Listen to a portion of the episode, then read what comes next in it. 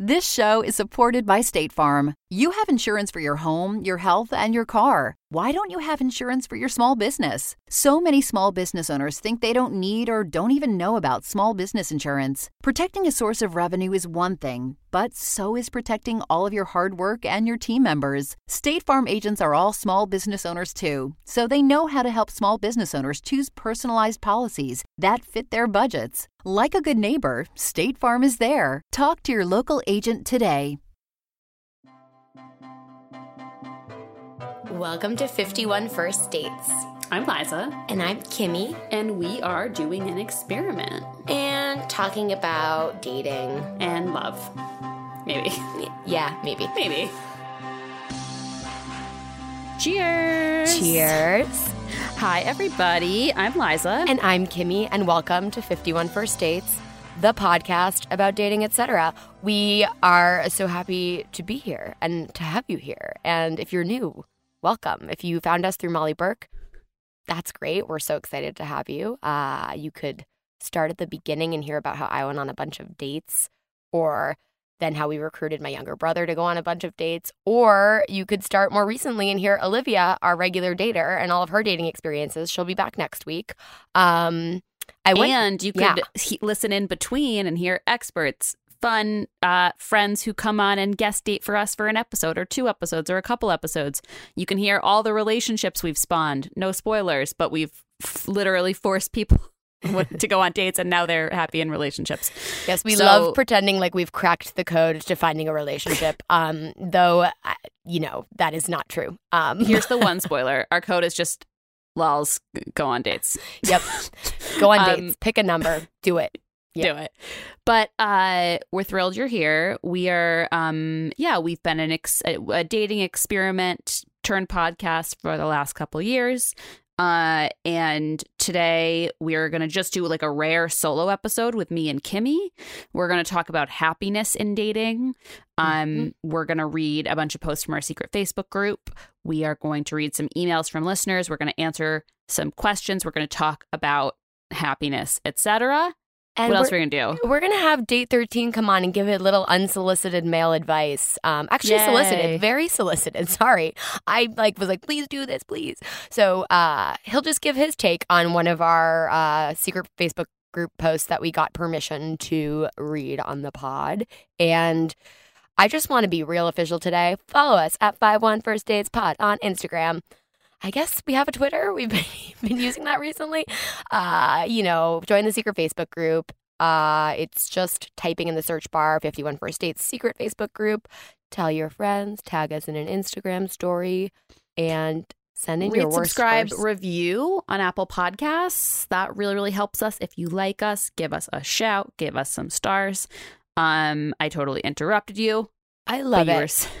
You know, I got excited. Uh, the thing is, we're we're not together in the same room, which is deeply sad. And the way I'm positioned right now, recording because I'm trying to have better sound quality in my apartment, means that Liza can't even see my face. But we're gonna do it. We're gonna, you know, make it happen. Pretend like we're together in person, hanging out, and you know, But I think we need to tell everyone that Kimmy is in her closet. Yeah, I and you're so. wearing a black T-shirt. So right now, you literally look like floating arms and a floating neck to me. I'm gonna take a screenshot and I'll post it in the secret Facebook group when this episode I, comes. I do you know it's fucked up. I was just like, let me please make my arms look skinny. Like they're so chunky right now, which is a terrible way. Don't ever talk to yourself the way I talk to myself. It's no, just none of that. I I'm literally it. positioning them funky because I'm embarrassed. You look Uh, great. Thanks, you know. um, all, All all your arms and your neck look my great. arms and my neck. You know what else we're Um, going to do today around the themes of happiness in or and dating? It's kind of like sex and the city that people always say sex in the city. I feel like it can go both ways. Happiness and happiness in dating.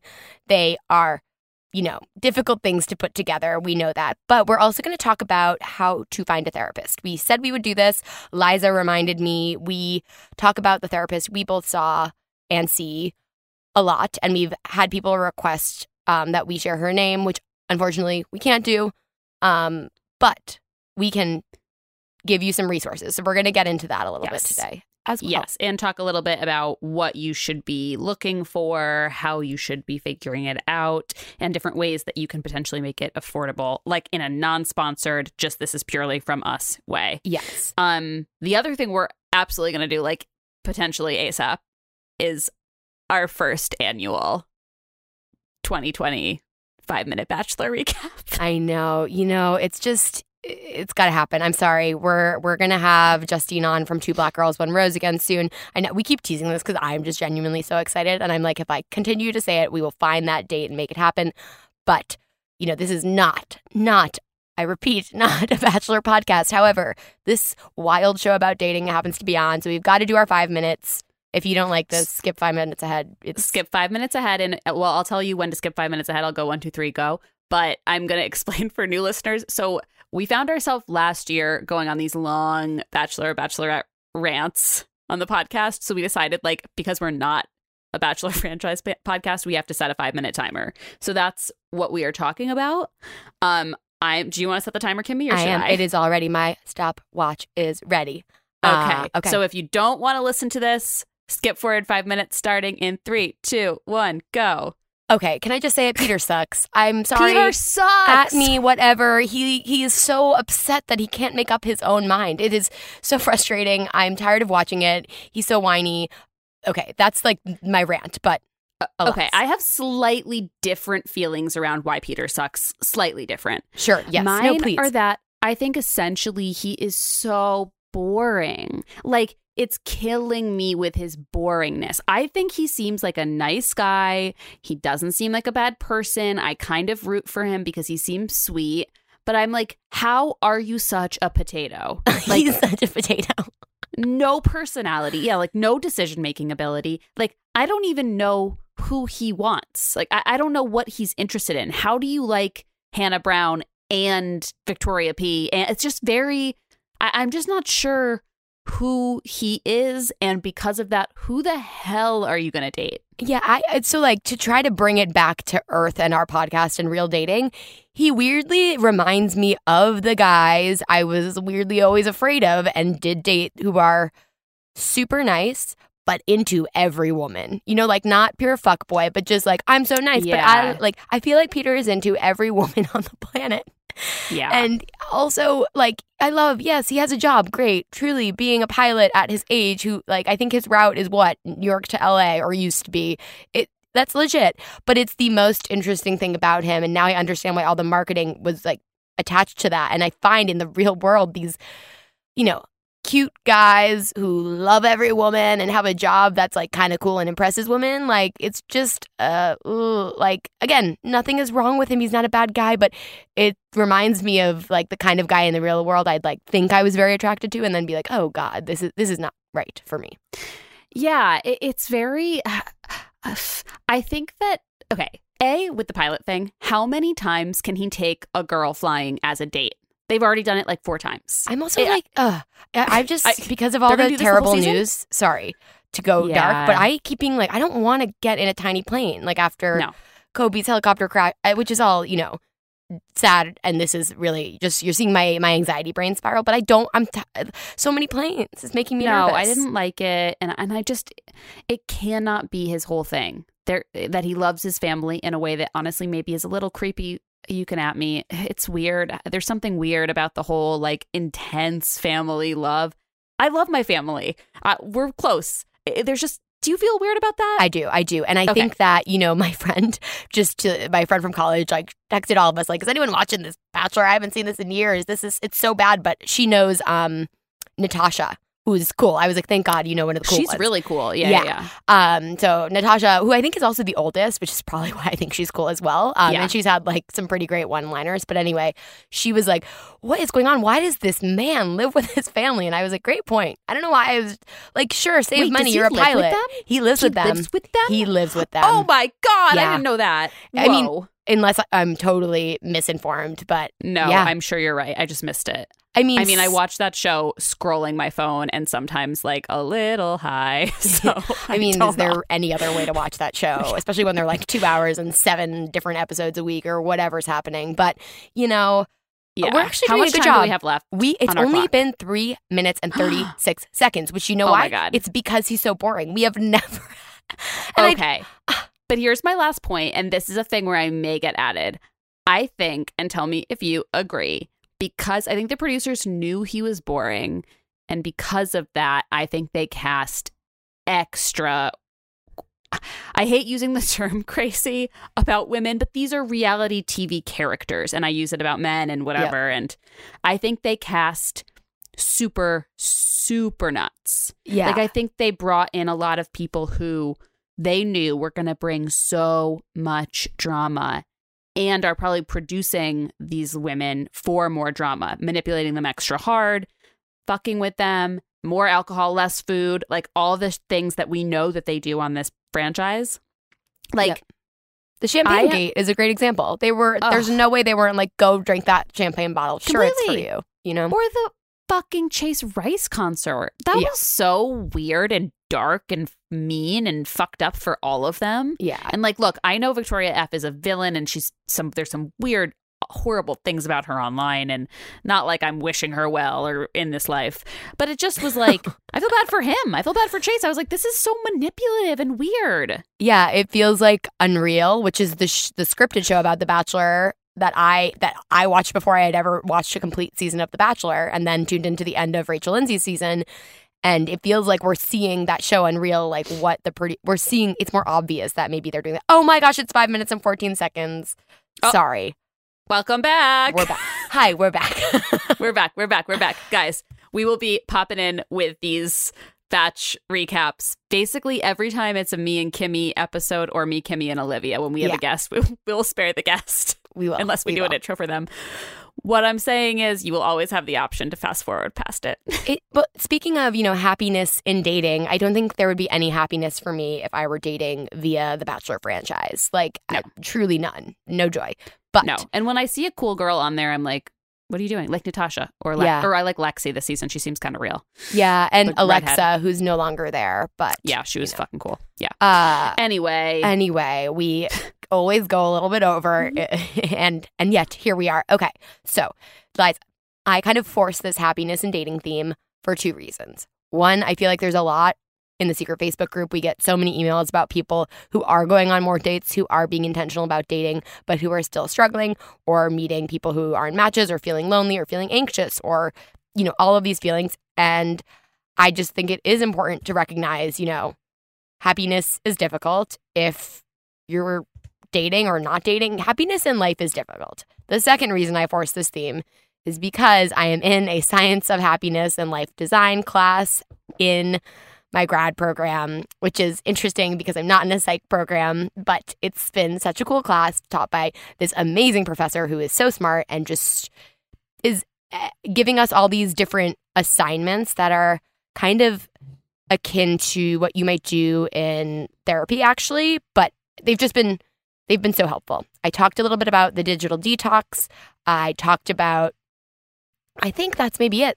Did I just talk about my digital detox? Yeah, I think so. But it's funny because when you talked about that, I was like, I was really like, oh my gosh, I want to do this. I want to try to incorporate this. And so I've been doing a crazy thing, which I truly believe has massively increased my happiness, which is Jeff and I made a no phones in bed rule. Mm, it's so smart. I bought a $10 digital alarm clock on Amazon and that's it. No phones, basically like no phones in the bedroom. And I swear to God, I'm sleeping better. I'm like less anxious. It's been real. It's I, I've I've been in a long relationship with like trying to break my falling asleep to TV habit, but w- like waking up and not immediately looking at my phone and and like I try not to look at it for like half an hour after I wake up. It is it makes my brain feel so much less noisy. Yes, I do feel like the the no phones thing, just whatever whatever parameter you want to set for yourself. And I honestly haven't done a good job since my digital detox. So let me just, you know, refresh us all, but also myself. Um, the digital detox I did was a six hour, no screens of any kind. I ended up planning a hike with friends and we ran into Reese Witherspoon because we accidentally asked Ava Phillippe for directions. So, like, you know, had we had our Google Maps, we maybe would have not run into Reese Witherspoon, but that's besides the point. We also, like, just had a really good time at lunch with no phones. We played Settlers of Catan. We all learned. Like it was just like such an afternoon of actually engaging with friends, and I found I was very happy. Then uh, the next thing we had to do was track our time every half hour and our level of happiness for two weeks in like an Excel sheet. So I know it sounds wild and you don't have to do it every half hour. You know, you can update it throughout the day. Looking back at those two weeks, I was a lot happier when I was around other people and being social, not at big parties, but like interacting with other humans. And even if you're like, well, I'm an uh, introvert, that wouldn't happen for me, the research actually says otherwise that we genuinely are, as a whole, as humans generally, all these different really scientific studies we are happier usually when we're interacting and around other people. Which, like, so even when you're, you know, we kind of in class, I was telling some of us were like, no, in New York, you don't want someone to talk to you on the subway. What are you talking about? But it's all these studies they've done have proven, like, just even little interactions, like with your barista, anything, it improves moods. Human connection improves moods. So that's like another little finding I had. So even though dating sucks, if you can like frame it in that way, and then can I just tell you all my assignments? Sorry, because I'm genuinely like, if you want to do these once a week, like I think it's been so helpful. We had to. I want to know. I'm yeah. all about this. Then, I swear to God, your digital detox pep talk. It was was. I don't life changing sounds dramatic, but no phones in bed has been life changing. It's yeah. been like a week and a half. Yep, I think I know. I think that's hugely val- valuable. And then last week we wrote a gratitude letter. So that was writing i i ended up picking date 13 because i feel like i don't we don't like write each other cards and shit. I've never really written my feelings to him. And i just hmm. thanked him and it felt really good. Um and then you you have to deliver it. And like it's really scary. Like she was like if you have the balls read it to them over the phone. So i it was just you can pick anyone in your life too. Like i don't know. It, that was interesting doing the gratitude letter thing. And then what else did we do? Mm-mm. Why am I blinking? Well, this week it's more exercise and more sleep. So it's all like one week at a time. It's the best homework ever. And then you write a reflection on it. And it's so, it sounds too good to be true for like, you know, I'm in business school. So it's supposed to be numbers, but it's, it, this is just, it's been truly life changing. That's so dramatic, but I've just felt really good. I'll just say that. Just Not like focusing on well, happiness. I, yeah. Yeah. I think that I, am about to do a, a, real like 51 First Dates move, which is recommend a book that I haven't read, but it's like a book that's been on my reading list for a while. And I think it's called like The Art of Doing Nothing or The Science of Doing Nothing. Um, and eh, I think that, you know, whatever, it's everything's so like I said, noisy right now. We're surrounded by noise all the time. It can be hard to connect with people, it can be hard to connect with yourself. So I think I've really noticed my happiness goes down when I'm too flooded with stimulation, like mm-hmm. digitally and otherwise. Um yeah, I don't know. I think it's really good and smart to to think about these things. And I swear we're going to relate it to dating soon, but it like this is a good I think base layer of like in general it's I feel like it does take a little bit of work and intention now to clear space and notice when you're feeling happy and when you're not feeling happy. Yep. What you need and what you don't need. yeah, What's helping you and what's not helping you, etc. And just knowing what a lot of what I talk about in therapy. Yeah, just knowing what happiness is, like the things including the relationship. You know, yes, connection whether it's with friends or in a relationship by some studies does make you happier but like marriage is not proven to make people happier and that could also sound obvious but the things true love money perfect job, all these things we think will make us happy actually don't make us as happy as we think they will. And I just think even starting to think about that could, I, I don't know, help reframe some dating thinking. It's helping me reframe some life thinking right now. Totally. I also had to do acts of kindness, one for a stranger and one for someone in my life, like random act. That was another. That feels good. It feels yeah. good. Yeah. Yeah. Totally. And I think that in what you're talking about earlier with connection, like, I think weirdly, this lines up with a lot of the stuff we hawk at people all the time, which is just try to go on a date and connect with another human. Mm-hmm. It's so simple. And obviously, it's way easier said than done. But if you can be with someone and focus on if you guys are connecting as human beings and not any of the other stuff of like, is he going to call? Is he going to text? Is he this? Is it that? How am I too old to have never been in a serious relationship? Am I in serious relationships too often? Like, if you can like clear out all that and focus on the connection, like, I think that's the, I don't know, a way to try to maintain happiness in dating. Yeah, yeah. And it's really hard. Okay. So let's get into it. Should we read a Yeah. A thing? You want to read the first one? I shall when I pull it up. I love the opening to this. Hi, period. Hello, period. SOS, period. So I've been dating this guy for a couple months, and we are about to take a weekend trip out of town together, aka things are going okay. We were both talking about wanting to see the Strokes show in Atlanta in May, to which he replied, May is far. I asked what he meant, and he said, We don't know where we'll be at in May. On one hand, I agree with him, but on the other hand, I'm like, all caps. Oh, okay, he def wants to break up.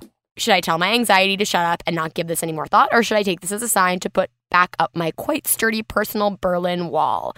Context first actual adult relationship, very content slash confident being single, so this whole another human has the power to impact my mood slash thoughts is both the uncomfortable and confusing. Thank you in advance from me and my frenemy, anxiety, peace sign. I've never mm. related to something where I'm not nearly as funny and like cool as this person. I don't go to strokes shows, but I feel everything in that. So, I mean, anxiety is tricky. Yes. And this is also a tricky thing because I feel like when you are in early dating, like let's say under six months, and you feel happy, it's so many good feelings. Like you're, and you're just like, whatever, you're having a good time. You're like having sex a lot. You're like, your dopamine rushes are crazy, right? Mhm. It, your brain is like exploding with, with hormones. Uh, and I think it's really, really hard. Uh, the, the planning stuff in advance when you're in early stages of dating or haven't really like haven't really defined the relationship is so tricky Yeah. it's always anxiety I- i'm just i'm just trying to validate that like every relationship i've been in this has provoked extreme anxiety for me I mean, it even does when you're, you know, further along in a relationship and it's like thinking about your future or children or where you want to live. But I Yeah. think to like her question, and and I will spoil this by saying a lot of the feedback on the secret Facebook group post were like, it sounds like he's into you. He's just like saying the reality of it. Especially the the way he replied. He was like, Well, May is far, and then she like asked again, what does he mean? And he was like, Well, we just don't know where we'll be at. I don't think it's like I don't think I think he okay, if I were in his shoes, I would be kind of nervous to be so presumptuous that the other person would still want to be with me then, especially if it's a new relationship. Uh yeah I don't think it's necessarily a big red flag and it, it sounds like the interaction wasn't it could have happened in a different, more like uh-oh way, but this felt more positive to me. I think it's honest Mm-hmm. which I like. You know, like I think it's someone telling the truth, which is better than someone, t- you know, doing something to please you or Yeah. pulling back and being really weird. Like I, I can appreciate someone who just says it like he sees it. Um, yeah, I, I I think it's, I think it's. I agree. Like, I think it's fine. I think you have to just roll with it and be like, okay, you know what? That's true. We will see. You got to take it day by day, etc. And That I- being, yeah. oh, sorry. Go ahead. Go no, go ahead. Go ahead.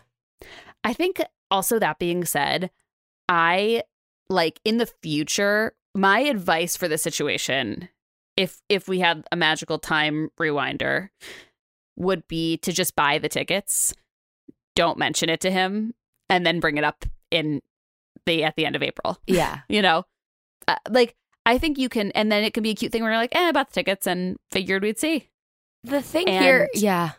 because I think it's asking those questions I think can be a tricky thing. I think I think that some people can see it as um as okay, here's my thing. As a former commitment phobe, not that I'm proud of this, not that it's the right thing to do or the good thing to do. I I could see myself getting like freaked out by someone trying to make plans too far in advance with me Mhm. and that's not good it's not mentally healthy like i'm trying to work on that but I- think to take out of the equation any weird feelings about it, you it's best to avoid things further than like a month out when you're in early dating. But they're not in early dating. That's my one thing. This is like How long have they actual relationship. dating? Let's see. I guess they're early relationship. A couple months, but first actual adult relationship. So Oh, so it's established. it's established. But, I still agree with you. I think this is the tricky thing. Yeah, early relationship. Like I think we've already talked about this question in context of the not super defined thing. I used to use like upcoming events. I mean, the first time I ever got ghosted, I had like invited him to a concert I had tickets for any I had bought tickets for anyways, but like, you know, it there's a thing you can do when you're trying to define something when you buy tickets to something a month away and like you're not really official and you're trying to gauge things.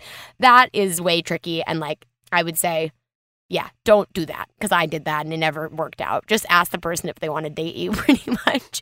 But I think in this case, to you know, here's the good sign: you feeling to our our poster, you feeling like so comfortable that you're like, oh yeah, May. Well, and May is kind of far actually. It's only January, but like May, I, I sure we'll be together. You like this person. You really like this person it sounds like you know you've already feel com- you see it going there but to be fair yeah just like this isn't a red flag just try to i think say fuck it to your anxiety like you know take it a month at a time does that make sense so then it's aligned with your no month nothing a month out or more Yeah. I think that once, yeah, I think once you're past six months, you know, then you have some conversations and try to gauge like, is this a thing? Are we feeling good about this? Y- y- And then you have to, I would say you can be less cautious, or at least you should, you should know where you stand, right? Like, I think knowing where you stand leads to less caution. And I think that under six months, it can be pretty hard to know where you stand because I also think you're still figuring it out.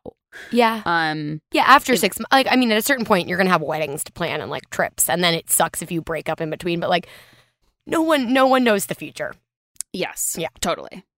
Uh, but yeah, I, I think you don't need to feel anxious. But yes, I totally agree with Kimmy. The fact that you feel anxious, I think, is a sign that you like him, and it can be kind of exciting and maybe a little bit of like something to, in a weird way, be happy about because you found someone you like and he likes you too, and that's really good. And the anxiety is because you want you want something good to work to work out.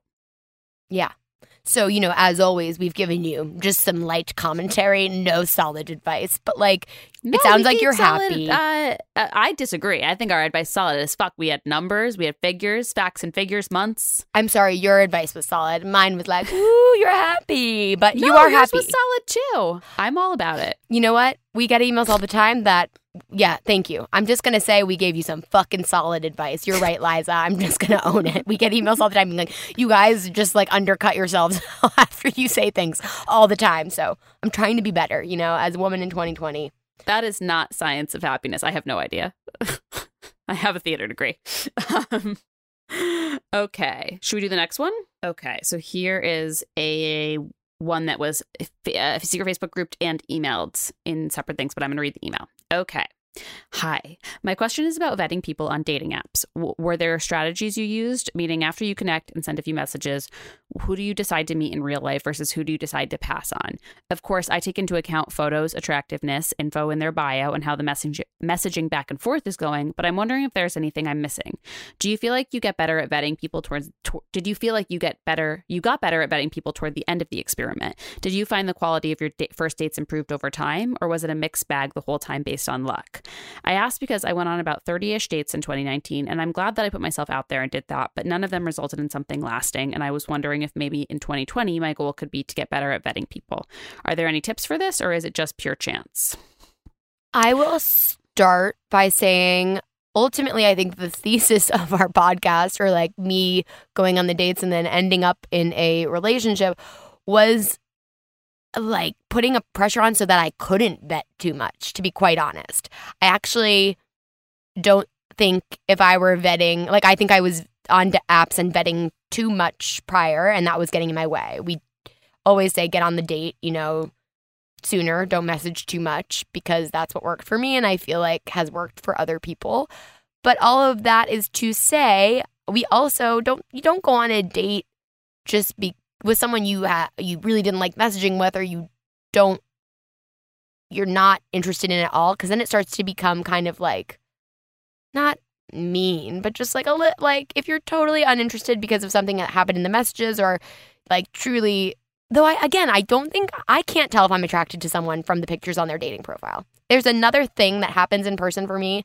If I went based on attractiveness only and looking back at those dates, like I would have been way off on the dates that went well and didn't. And I'm not saying this listener thinks it's attractiveness, but even just on anything on the app, I, vetting is just tricky because I personally think it's like, oh, this is the shittiest advice, but it's maybe not so much about betting and just luck, which I know is not fun. I don't know, Liza, though. Take, yeah, take the Well, other side if you thought. want. Here's here's what I think. I, I think that as we've talked about, most dates that most first dates that you go on, I- I think from all the first dates we've talked about in years of this podcast, most of them are kind of like meh. You know, like mm-hmm. eh, like we've talked about it being like a bell curve where you get the rare horrible one, the rare amazing one, and then a lot of them are like that mountain in between Mhm. where they're kind of blah, but some fall on the better side, some fall on the good, the worst side of the mountain. Um, so I think that is normal and usual and nothing to be concerned about. I would say that dating, the, the way that we talk about dates and first dates and going on first dates, I think you need to view it as way more about you and your process, your journey, etc. Because I would I would wonder and I'm again in no way meaning this to sound critical or anything because obviously I don't know you and you seem lovely but I'm wondering if there's some kind of block you have or you're not allowing yourself to like bring walls down or there are things about dating that put you um in like a, a closed off state. Uh if that's the case, that's probably true for 95% of the world, myself included. So, like, it's not a judgmental thing. Oh yeah, baby, right here. Me too. Yeah, I mean, that is why we started this podcast. But I'm wondering if there's anything that you can do to look at how um how you're allowing yourself to be open on dates. Mhm. Is there a way you can challenge yourself to like on every first date ask them one question that kind of taps into like more emotional stuff? You know, I'm not saying you need to be like tell me your deepest like darkest secret, but being like, oh, like, what's your relationship like with your family? Is it, you, you know, do you see them a lot? Where do they, like, like there's, I think there's easy ways to get into that stuff. Be like, oh, where are you from? Oh, what's your, oh, your family's still there? Do you see them a lot? Oh my God, do you love going home or do you hate it? Because I feel great about it sometimes and horrible about, you know, like, is there a way you can push yourself to get to um, places of vulnerability and connection faster, even if it's, uh, even if it's like lightly touching on that and not being like, so what's your relationship like with your mother? Like, even if you have to kind of Mhm. take first date steps to get there. Because I think it also can be really easy for first dates to always stay surface level. And and Oh, I also think unfortunately a lot of the times the onus falls on the woman to bring it to that next level because I don't think men are as great at talking. a lot of times, speaking really generally, I, th- I think women are better communicators, more emotional communicators. That's like our superpower and our gift and our strength. So I'm wondering if there's ways that you can set challenges for yourself on first dates to be like, I'm going to find out something personal about this guy, or I'm going to reveal something about myself that um maybe I wouldn't normally on a first date, or just try to find ways to deepen those initial connections and really focus on the connection um in in a first date. That would be my feelings. And I know that we just branched so far from what you were actually asking, which is about vetting. But the thing is, I agree with Kimmy. Like, I think a profile is just a means to get on a date. And as long as everything is good on the profile, like like the general kind of look of them, all normal, no no red flags in the messaging, and you know all of that, then I think it's yeah, I, I think that's all the vetting you really can do. Yeah, I feel like here's the good news is yeah, we talk about going on a lot of dates. You've already done that part. You've already put yourself out there. You've already probably felt a little differently about dating, it sounds like, from what you wrote. Uh, so you kind of know what you're looking for. So there's no point in forcing yourself on a date a week or doing kind of the podcast version of these dates because you've already, you know, put yourself out in that way. So maybe the the vetting comes in if you really want a new way to vet. Maybe it's whether it's the first date or not, there's something, some pattern you recognize. Like, for example, for me, it would have been prior to going on the dates, like I had, you know, been had trouble just letting go of a half relationshipy thing and I I my bad habit was keeping things trying to keep things alive for so far from when they should be. So for me, I guess uh, like a trip wire I could have set or vetting wire whatever, that makes zero sense. But I could have maybe without the podcast, let's say I was still dating, I think what I would do is if he doesn't ask me out within, you know, the week of our little chat or he doesn't reply to my last message for maybe I'll just say like no. Or after a first date, if he doesn't reply to that text I send after the first date, within a week, like just move on, you know? It's that would be based on my habit. So if you if there's something maybe around a type of behavior you've accepted that you no longer want to accept from the people you date, I think there's something you could set there. But also the good news is you I know and there are so many things we, you know, asked you guys if it was okay for us to read and we can't read them all right now, but we will about people being like I'm 30, I'm X age. I've never been in a relationship. I am frustrated. I've gone on all these dates. This doesn't work. We're sorry. We, we uh. But I think here's the good news being a relationship eh, back to happiness. It doesn't mean being in a relationship can make you happy. Being in the wrong relationship definitely doesn't make you happy. Just being in one at all doesn't mean you've like succeeded or achieved something. And you are not compromising. You're not taking it, you know, I don't think that within 30 people, you like I went on 32 dates of the 51, right? And I think I got lucky. I don't think within 30 people it's weird if you haven't met like your match. I think you have a standard for connection that you're looking for and this is like a positive thing. We we all know so many people in our lives who have settled in relationships just to be in one. And so that's like a again, I'm pulling this so far away from your original question, but I do think that there there's there's some like good good stuff there that you're not settling. Also, last thought, go on more second dates. Maybe you're already doing that, but there's no way after my first date with my now boyfriend, I had no idea. I did not think, like, I learned so much about him later, and that made me love him. And I'm not saying you always, but we're so pro second date. And if you haven't been doing that, that might be a helpful way.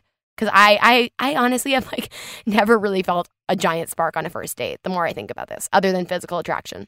Yeah. Yeah. All right. That was event. No, we we went there. We took it there. But We please like did.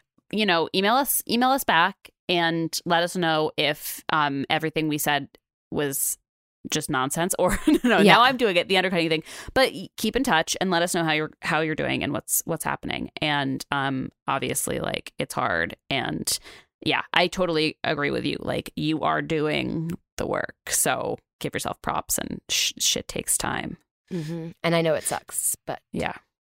On that sh- note of everything sucking, um, we're gonna, we're we're gonna take a quick ad break, and then we're gonna be back with a cameo from Date Thirteen. day 13, baby, and therapy tips that therapy won't come from tip, from him.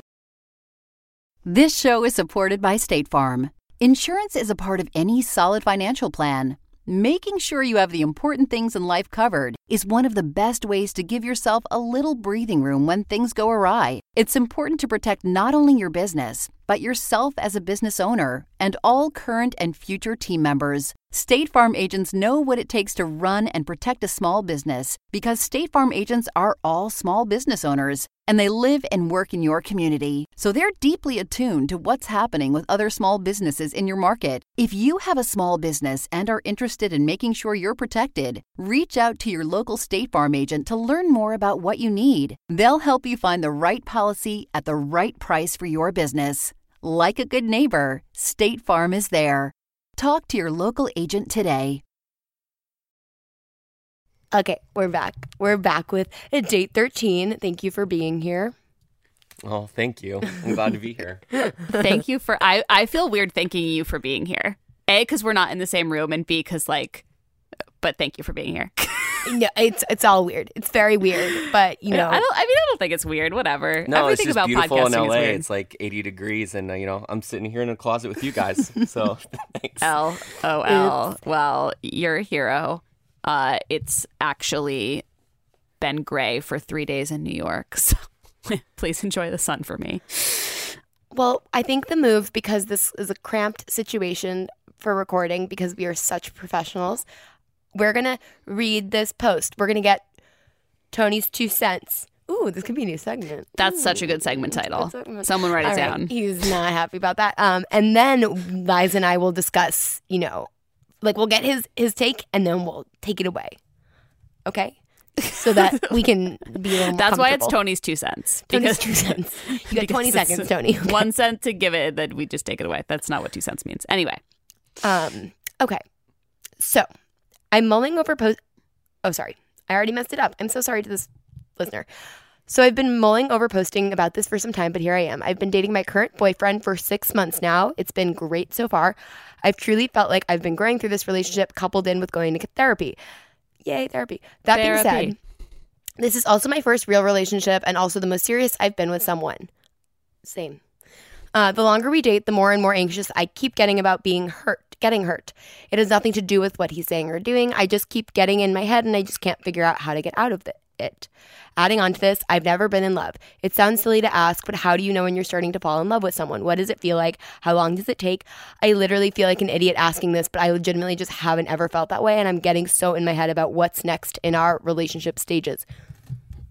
Oh, oh my God. First of all, this is the sweetest question. I, I just like, I really applaud your ability to be vulnerable and ask the things you don't know. And I wish I could do that as well and as eloquently.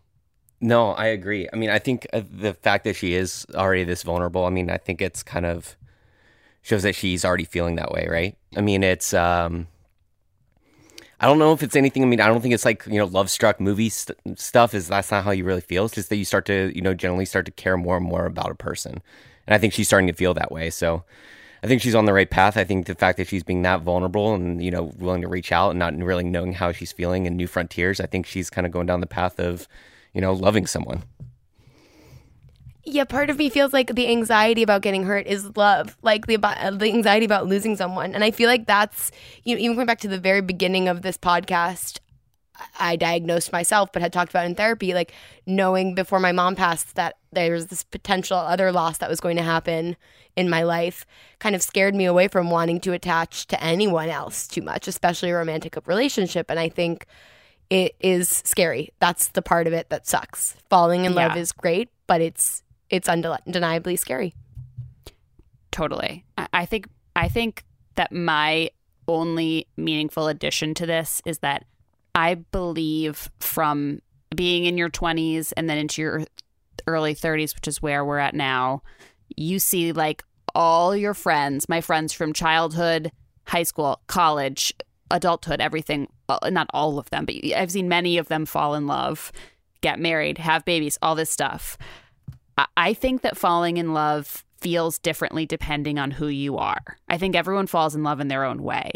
I have fallen in love with I'm like addicted to falling in love and every time I meet someone I'm like, well, I have a crush and I literally like I- when we were younger Kimmy used to like lightly tease me because I would have a crush on someone and be like, well, I'm in love with him. and everyone was like you're not. But you know i i think that like it's very my personality to feel like lots of those feelings very early. Um and i think i'm having dinner tonight with my friend who just got engaged to her um now fiance who's like a wonderful wonderful human. And uh she's more of like a thinker. She likes she's very like analytical. She thinks things through. She's she's not like an emotional feelingsy gemini youngest child like i am and i think it looked really different for her you know so i think that it's okay for falling in like i think it's okay for falling in love to feel like however your version of that feels. And if that means like it's some anxiety and some tummy butterflies that are maybe more on the anxious side than on the like Disney princess side, which is maybe how you imagined it, that's fine. I think it can feel like anything. But the most important thing is eh, like the fact that you're you're making yourself vulnerable like Tony said and going to therapy, like you are definitely doing I, I think doing the right stuff. Yeah, yeah. And I guess the question, because we love to take questions and just morph them into our own, you know, therapy adjacent sessions. I forgot was like, how do you know when you're falling in love? And what do you think, Liza? I don't know. Because for mean, me, I, I relate. just, yeah.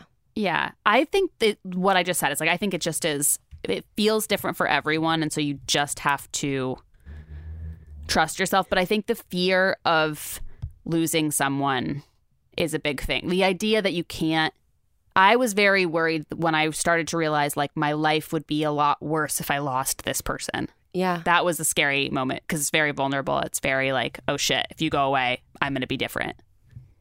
Yeah, no, I agree. I think my like my to be quite frank, my first real relationship, it took me like 3 years and then it took like after the breakup to be like, "Oh shit, I actually like did love that person." And it was only because of like that person left I was like, all right, now I know what that feels like. And then the second time around, third time around, you know, it's like you know, he, he loves everyone. Yeah, no, no, no. I'm just saying, like in like three significant relationships, and just like after a while, it kind of you know what that feeling is, and you know what you're looking for. So I mean, I think it's you know trial and error too, which kind of sucks, but it's just kind of the reality of you know dating and being in relationships.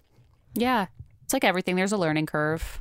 And, you know, on that note, thank you for being here and talking about the other times you were in love. okay. Super fun. No, thank you. Thank you, Tony. Yeah. So, talk about an experiment. That was an experiment. And apologies for the, the wild sound quality, friends. But yeah. I think it's great. I like I like our new segment. I, I feel like too. it's I feel like yeah, Tony's advice is wise. It's like, yeah, I, I think that like everything, when you haven't done something, it's harder than when it is. And the idea that love is some like thing that you should just uh, intuitively know all the way you're feeling, I, I think, yeah, that's not the way it works for uh, for me. Yeah. It, it, you know, I I was the opposite of you. I thought I was in love a bunch of times, and I didn't really know what what it was. I think, Um, like, you know, my gut is like maybe you are in love because to me, I always thought it would feel more like the infatuations and this like thing about winning that I felt. I thought I was in love with other people who didn't love me back. But there's something I noticed. I think this being the first time I felt like I'm in love, it really just felt different. It felt really comfortable and also scary, but scary in a different way than like, is he gonna text me back? Or it's just different. And I feel like the, just because, and again, maybe I'm projecting, but I relate so much to every single word that you wrote in that post. And I feel like that might be, you might be in love. Mhm. Yeah. Yeah. I also think what you say too about let me go back to the post to make sure I'm not inventing this because I also love to invent things. well, especially because like usually before we record, you know, we'll read like a bunch of posts in a row, and sometimes I'll mix up a couple things because I'm not that. Uh, my memory's not that great. We're old But, ladies. um, We're, you know, 31. Yes, yes, exactly. Um, I think that if you are, you're saying like everything's been good so far, and the things are not, the things you're worried are not coming from him.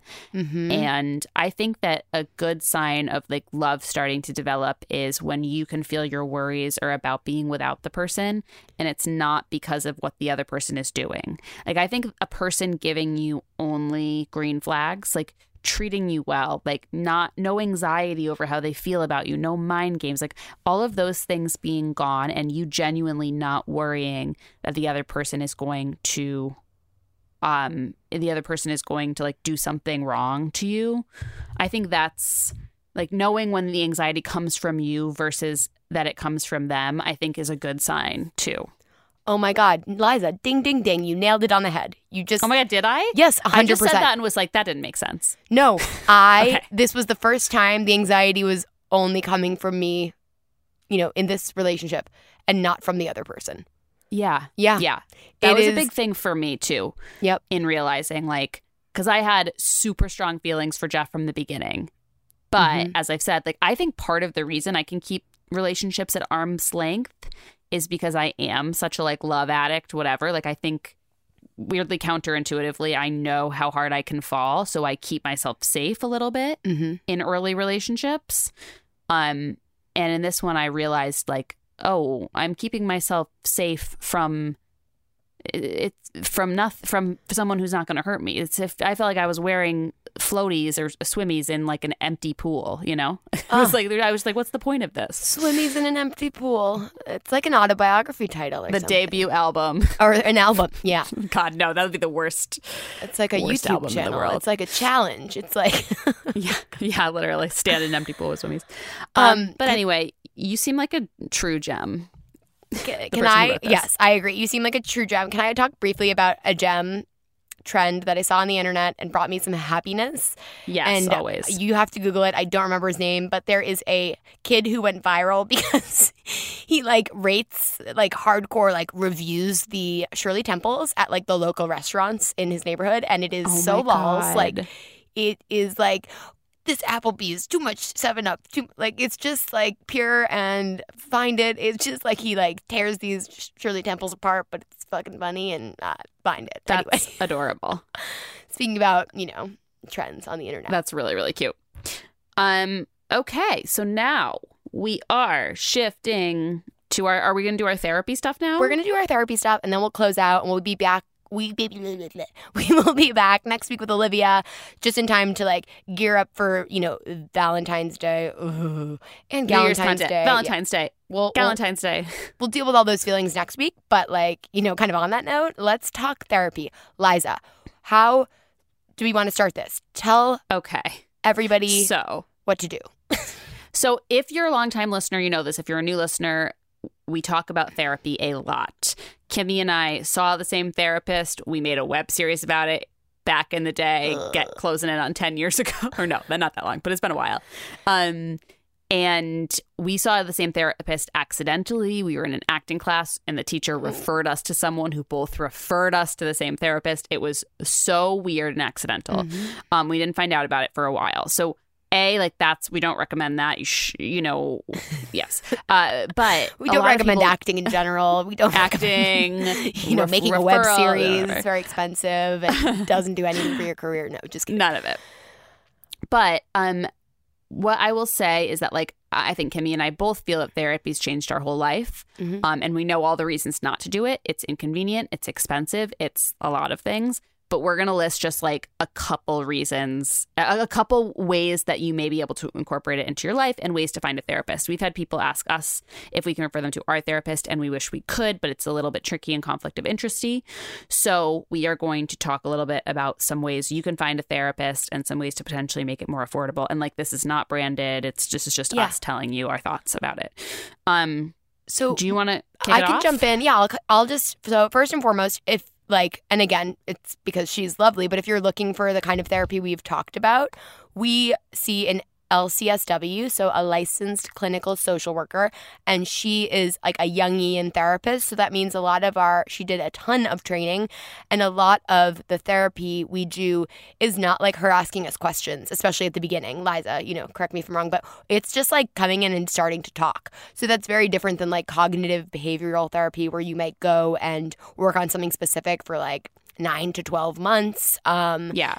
So Cognitive behavioral behavioral therapy is something that you would do if you're trying to be like, I have a crippling fear of um, flying or enclosed spaces, or Mm-hmm. like it's very kind of results oriented and focus based. It's a it's a great thing, and I know people who have done that um, and had really great results with it. So if that's more of what you're looking for, that's a good way place to look. Yeah. It's funny because I think a lot of the exercise I'm doing exercises I'm doing in my happiness class actually are in some type of therapy. I don't know which type, but I've heard that from friends like, "Oh, I've done this with my therapist," quite literally. Yeah. Yeah. Uh, Oh, but- also, we should briefly state that we are not mental health experts. We're not doctors. Oh my we have gosh. no degrees in this. Oh my gosh, We are just therapy enthusiasts who are t- talking about what's worked for us and what hasn't worked for us and ways you can find a therapist that might work for you. And you know, I'm frankly embarrassed because we have therapists who listen to this podcast and we may be totally blowing like the definition of some things. So please, yeah, just doing, I think just like hearing, start, start Googling around it, like and do ask friends. You know, we are your friends, but we can't give a recommendation. But like your friends in real life, they might be more open. Some therapists don't mind seeing people who seeing friends, you know, or Yeah. they can recommend you. Do ask people in your life. I Yes. I think that's a good way to start.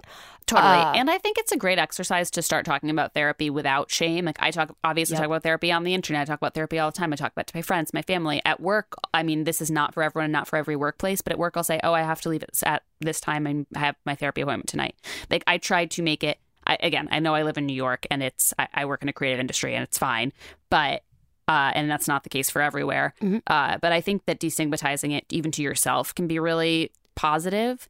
But I will say that asking friends, talking about it more, saying you want to go to therapy, will sometimes have uh, invite friends who don't talk about it to open up about it. Mhm. And if you can find a friend who loves their therapist, get the therapist's number and call and see if they can give you a referral. That's how I've had a bunch of friends get referrals through my therapist, including Jeff, my boyfriend, who has a therapist he loves. So, referrals from friends who already love their therapist, I think, are a great first resource. Yeah.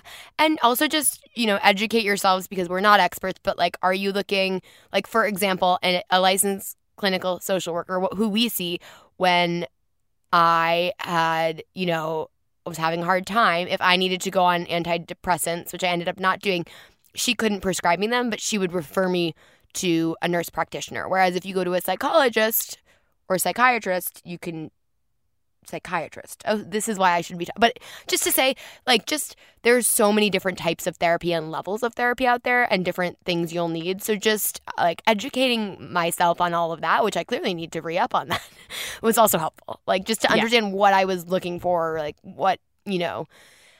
Um, additionally, just there are databases like our therapist is online. It's like Psychology Today or Psychology.com.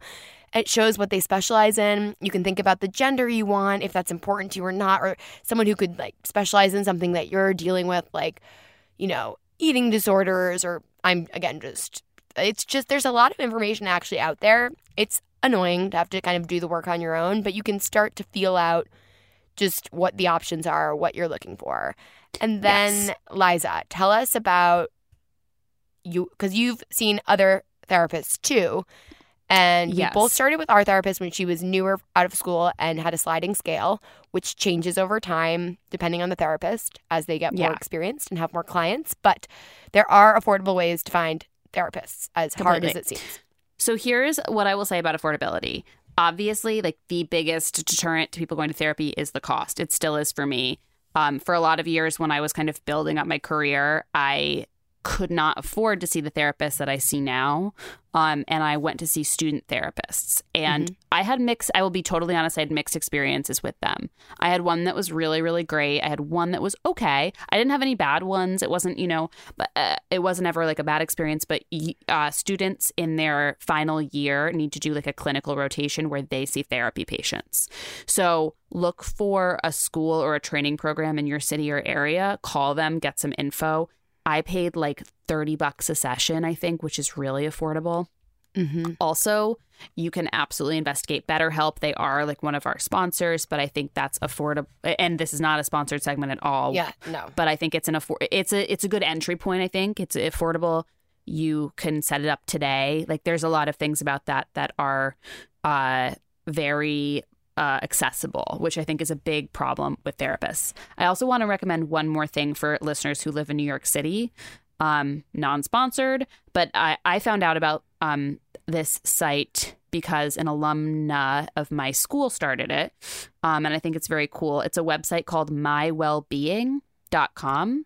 And uh, it's a it's a site where you go on, it's a completely free service and you go on, take a, a questionnaire, and um, you fill in everything about like what you are looking for in a therapist, gender, location, your insurance info, everything, and they will send you personalized therapist recommendations. It's only in the New York City area, but it's a really cool company started by like a, a young woman. I think they're trying to grow. I've had two friends find their therapist through this um, site that accept their insurance and they're having really good experiences with them. So if you're in New York City, please check that out. It's mywellbeing.com. Um, So that's a resource for here. And if you're And- in school right now, just even as a grad student, like I've realized there are these resources if you're on your school's insurance that where therapy can be free. So it might take a little more time to, and that might be, it might, clearly I haven't gone. It's my big, you know, resolution to go back this year. But I think that is a good place to look to if you are in school right now. Yeah. And the last thing I'm going to say briefly is that this is something that I did when I was looking for a student therapist, I think. But I've had a couple friends looking for therapists who have done a almost like a first dating process with therapists. It costs money, it's annoying. Um, but I think if you are looking for like how do I find out if I like a therapist, um, one of my closest friends who was interested in going to therapy made three appointments over the course of three weeks with three different therapists and she chose her favorite at the end of that and i think it's it's like a game show or like a dating game show or something. Wait. but i think it was a really powerful process because if you only see one therapist you can kind of be like do i like him? Do i feel chemistry? Do i feel mm-hmm. comfortable? Do i like it- whatever. Like it's the same exact thing we say about dating. A little bit of volume i think helps it is annoying because it's not cheap but if you have you know out of network benefits on your insurance you can get reimbursed. Like there's a lot of things that you can do. You can also ask if a therapist would be willing to talk to you on the phone for like 15 to 20 minutes and you can ask about their process. Like i think you can see it as you're interviewing them a little bit. So when you reach out to therapists be like yeah i'm wondering if you could hop on the phone with me and talk to me a little bit about the way you like to work. And then just ask them questions. Try to feel out if you like their vibe. It's not that dissimilar from making a new friend or going on a date. Just like, do I feel comfortable talking to you? It's like, and I will say, I t- I've talked to a lot of therapists like doing this process. And when I did it, like in my interim time, and you can tell, I think, pretty quickly ones that you feel like there's a little bit more of a vibe with. Yeah. And what you're looking for style wise. And you can be honest if you have that phone call with a therapist, being like, you know, I don't, if you, is your scale sliding or do you know someone whose is? They can help you too. Uh, I just said wait and interrupted you before because I do want to watch this reality TV show where we watch therapists match with patients. Uh, that's all dark, but I would watch it. And Liza, can you just tell people how you find a student therapist? Yes. So I would just look for school uh, therapy schools and programs in your ar- area. Um, I think I literally Googled student therapist New York, and and I live in New York. I will tell you that in New York, I went to something called PPSC, and I don't remember what it stands for, but it was in the Union Square area, and I saw a student therapist there who was great. Um, but I think you can also call um, universities or colleges who have psychology graduate programs and ask them if they have clinical um, student like student clinics. Um, You know, do a little googling about uh, schools near you. Yep. And you know, therapy is is great. We Yes. we love it. I need to go back. Yes. And we love you. And send your worst first dates to buy one first dates pod at gmail.com. Send your questions, juicy thoughts. We will keep reading all of these things. We will be back next week to shit all over Valentine's Day. And we love you. Thank you for rating and reviewing and subscribing. It matters. I know it's annoying, but if you haven't done it and you want to do it, we would be very grateful. And have a great rest of your day, morning, night, whatever. And go on a date. Go on a date.